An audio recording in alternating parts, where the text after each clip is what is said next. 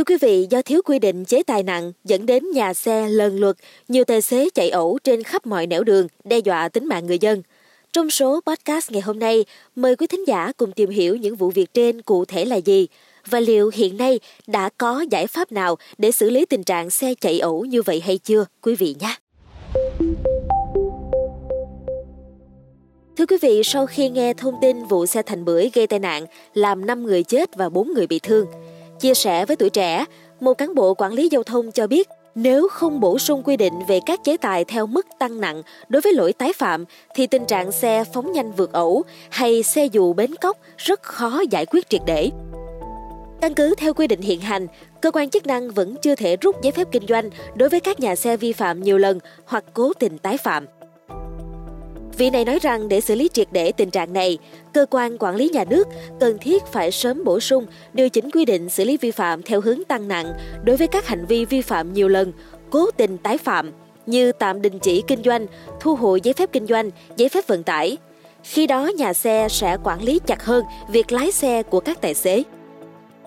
Ông Lê Trung Tính, Chủ tịch Hiệp hội Vận tải Ô tô Hành khách Thành phố Hồ Chí Minh cũng ủng hộ quan điểm sớm bổ sung các quy định chế tài có tính răn đe hơn đối với các trường hợp tái phạm, đặc biệt là các lỗi nguy hiểm có nguy cơ dẫn tới tai nạn như vượt tốc độ quy định, lấn làn. Trước đó, Sở Giao thông Vận tải Thành phố từng công bố mười nhà xe thường cố tình vi phạm và vi phạm rất nhiều lần về đón trả khách, trong đó có xe Thành Bưởi. Nhìn vào số lần vi phạm của các nhà xe ở địa phương khác thời gian qua đã được công bố cũng làm người dân không khỏi giật mình. Chẳng hạn như theo trích xuất dữ liệu giám sát hành trình của Cục Đường Bộ, từ ngày một đến ngày ba mươi mốt tháng một, công ty trách nhiệm hữu hạn một thành viên thương mại và dịch vụ vận tải chất lượng cao Việt Thắng Quảng Ngãi vi phạm về tốc độ với sáu nghìn một trăm ba mươi mốt lần. Doanh nghiệp này có mười hai xe chạy tuyến Quảng Ngãi Thành phố Hồ Chí Minh, vậy mỗi ngày có đến hơn hai trăm lần vi phạm tốc độ. Hiện các xe đã được trang bị hệ thống G P S và camera để truyền dữ liệu về Cục Đường Bộ giám sát. Đây là công cụ hậu kiểm rất tốt. Vì vậy, cơ quan chức năng cần căn cứ vào nguồn dữ liệu để xử lý nghiêm và công bố thông tin các doanh nghiệp vi phạm định kỳ hàng tháng, hàng năm.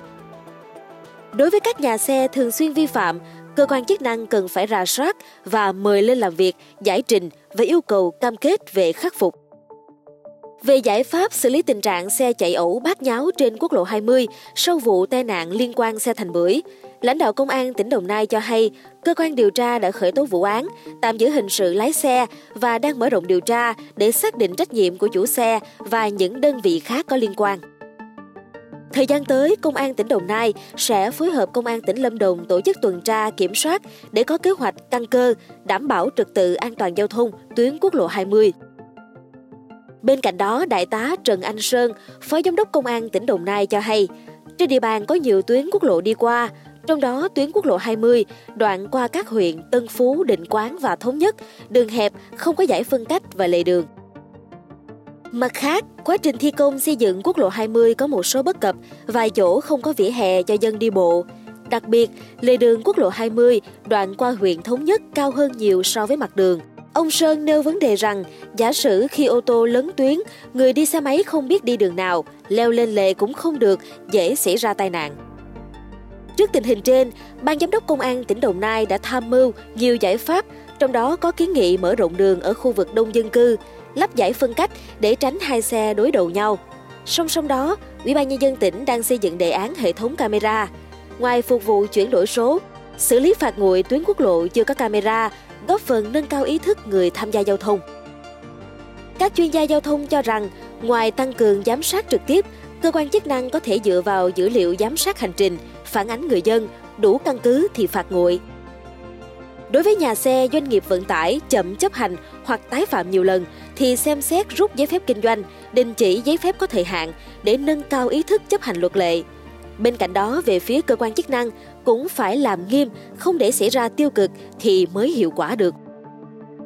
Thưa quý vị, trong vòng hai tháng qua thì tài xế nhà xe Thành Bưởi gây ra hai vụ tai nạn trên quốc lộ hai mươi, đoạn qua tỉnh Đồng Nai, làm bảy người chết.